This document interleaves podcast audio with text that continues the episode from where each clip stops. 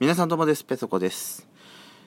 いよいよ12月になりましたね。えー、まあでも12月、まあ12月は、ねえ、2019年、令和元年も残り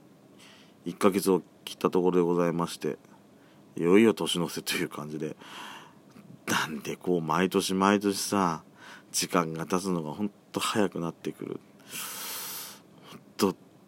このはこの言葉を口にするっていうのは本当年寄りになった証拠だなって思うんですけども。12月1日からあの運転中のスマホのながら運転の厳罰化強化されたじゃないですか。皆さん気をつけてますでしょうか？ペソコもね気をつけているっていうかあのー、まあ運転中のその通話とかはねまああのー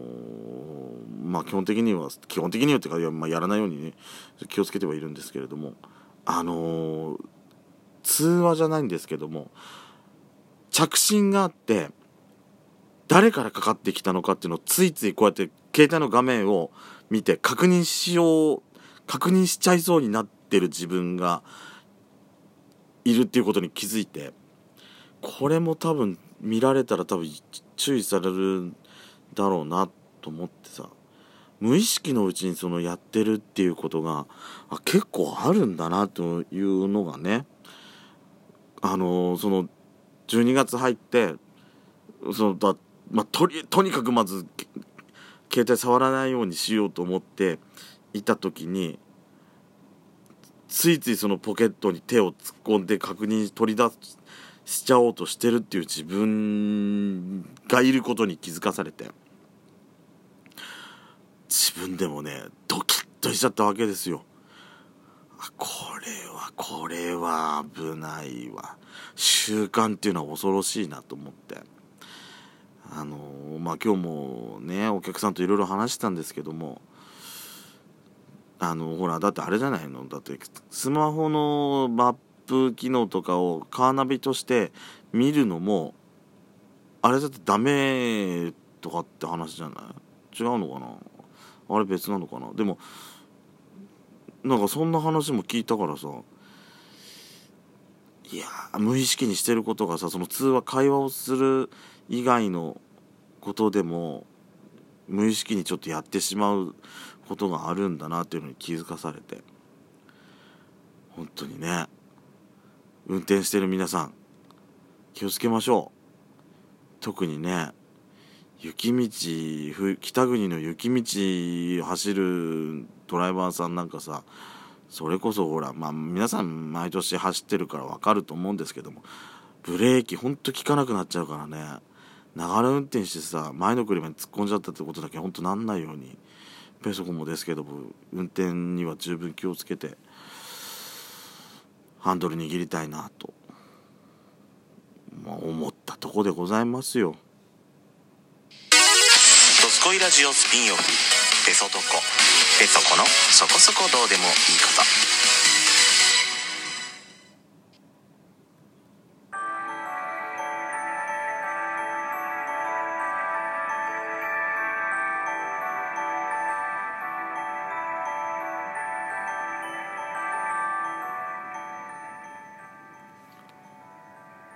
改めまして皆さんおはようございます。こんにちは。こんばんぱドスコイラジオスピンオフ。ペソドコ。ペソコのそこそこどうでもいいこと。お相手はペソコです。12月入ってさ今更この話かっていうふうに言われそうなところあるんですけども、前にもちょっとねペソドコで少し話した時あったかと思うんで話したっていうかちょっとなんか触りさらって言ってあ別の時話そうとか言ってた時あったと思うんですけどもね。えー、ペソコねあのー、世間の評判がどうたらこうたらも関係なく今年のタイガース楽しくてあの終盤入ってきてさますますちょっとあのー、目が離せなくなってしまっちゃってんのよ。本当に。あのー、まあ確かにねお年寄りとかには評判悪いのは分かってるんですよ。目の前でね実際そういうこと話してるのを聞いちゃったりもしたんで侍とか出てこないと時代劇じゃないと面白くねえっつってんのをね目の前で聞いちゃったりしたんでほんと年寄りはさ戦国時代とかさ時代劇ほんと好きなんだなっていうのをつくづくそこで、あのー実感したわけなんですけどもまあねまあね大河ドラマっていうのは侍が出てくるのが当然だと思って今まで来た来てるでしょうからね。しょうがないとは思うんですけれども。でもねお話をよく見ないで、えー、1回2回見たぐらいで、えー話のね、えーあれを決めてしまうのもいかがなものかと。思うわけよ。って言ってるペソコもね結構ね最近のドラマはあのなんか単調だとか言ってて。海外ドラマの方が面白いやとか言いながらなんかみあんま見てないようななんかやっちゃんにもなんか言われそうな気がするんだこれ。やっちゃんなんか特にねあのやっちゃんなんか本当はドラマ好きですからあの最近最近のさ連続ドラマとかペソコ見てないとさあのドラマもだしその最近だとワンクールの短いアニメとかあるじゃないですか。全然見ないのよペソコ。だとない全然見ないで一回も見ないでその面白くないとか言うのやめてってよく言われるんだけど、まあまあやっちゃんが言ってること言ってることとあれだなってペソコなんか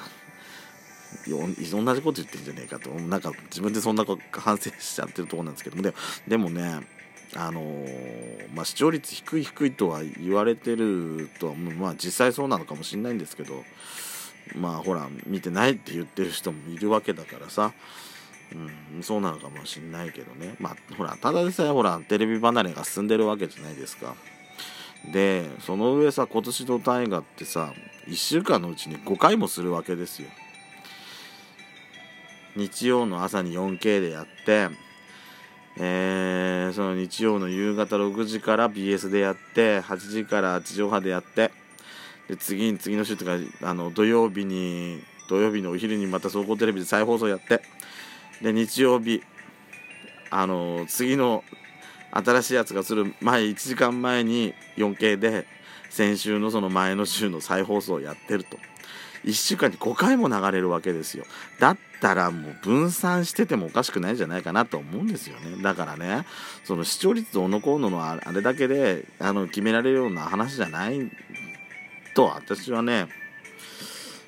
うん思うんですよ。視聴率がどうたらこうたらとかっていうことだけで記事を書く何その評論家とかさいるかもしんないけどさまあ総合的に見てまあほらまあでもほら周りがどうの言われるかさ自分が楽しいって思って見てりゃいいんだろうけどただ打ち切りになったらさそれはそれでちょっと切ない話だからね。ね私は結構好きなんですけどね。でえー、っとな、まあ、何が好きってさまあやっぱりさまあ、近代日本の話をその1年間かけてじっくり話あのお話を進めるっていうのがねまあ今までまあこれまでで大河が時代劇が普通だと思思ってたからそういう流れで来るのが普通だと思ってたから近代日本をやるっていうのもそこそこも結構いろペソコはねあの今までと違う感じですごい、始まる前からちょっと見てみたいなと思ってまあビデオもね第1話から撮ってるんですけども毎回毎回見てるわけじゃないんですけどもそれは忙しいからさ見てるわけじゃないんですけどもいやーでもねほんとこの終盤に入ってきてさなんかますます目が離せなくなってきてるなっていう感じがするんですよ。で何がすごかったってまあちょっと前のお話になっちゃうんですけども38話か9話だったと思うんですけどもえっ、ー、とね1話からの伏線をそこのお話で一気に回収した感がすごいあった時があってまあそれはある登場人物がいろんなその複雑だったお話を一本の線につないだっていうことがあったんですね。さすが工藤館伏線の張り方と回収の仕方すげえなと思って感心しちゃったんですけどまあ第1話がねもう第1話確かにねお話ごっちゃごちゃしてたんですよだからあれを見て複雑で分かりづらいと思って見なくなったっていう人もいるかもしれないとは思うんですよね。だって第1話からねえー、っとね第1話でその64年の東京オリンピックの招致が決まった時の IOC の総会のお話をやってで日本が一番初めてオリンピックに出場するっていうふうに話になった時のその代表選考マラソンの代表選考会のお話がしてそこで伊田天が出てきたりしてね金栗思想さん、うん、さんが出てきたりとかあとは、えーと、今回の大河ドラマの語りの役がえっ、ー、とね古今亭新庄市長役のそのビートたけちゃんと森山未来君。森山未来君がその新庄師匠の若い時のをやってるんですけども若い時の新庄師匠とそのビートたけちゃんがその、えっと、年を取ってからの新庄師匠のお話とその4つがね同時進行で1話で一気にガッときたんですよ。だからそれを見てね複雑で分かんなくなったっていう人もいるかと思うんですけどもこの複雑だったあれをさ30何話のあそこで一人の人物が一本に全部まとめたと、まあ、途中から入ってきた話もあるんですけどもそれをね一気にガッてまとめた感がねすごくもうすごくもううわってなっちゃって。もうそっからねもう毎週ほんと目が離せなくてもうあと残り今週と来週の2回でも終わりなんですけども、まあ、オリンピック直前でねまあほら今週新しい一番新しい話でその東洋の魔女の鬼の大末のお話あのー、徳井さんやっぱそこはカットしなくて正解だったとかいろんな話になってたとかあると思うんですけどあれの話の作り方もうほんと目が離せないのもうしゃべりきれなかったってとこ。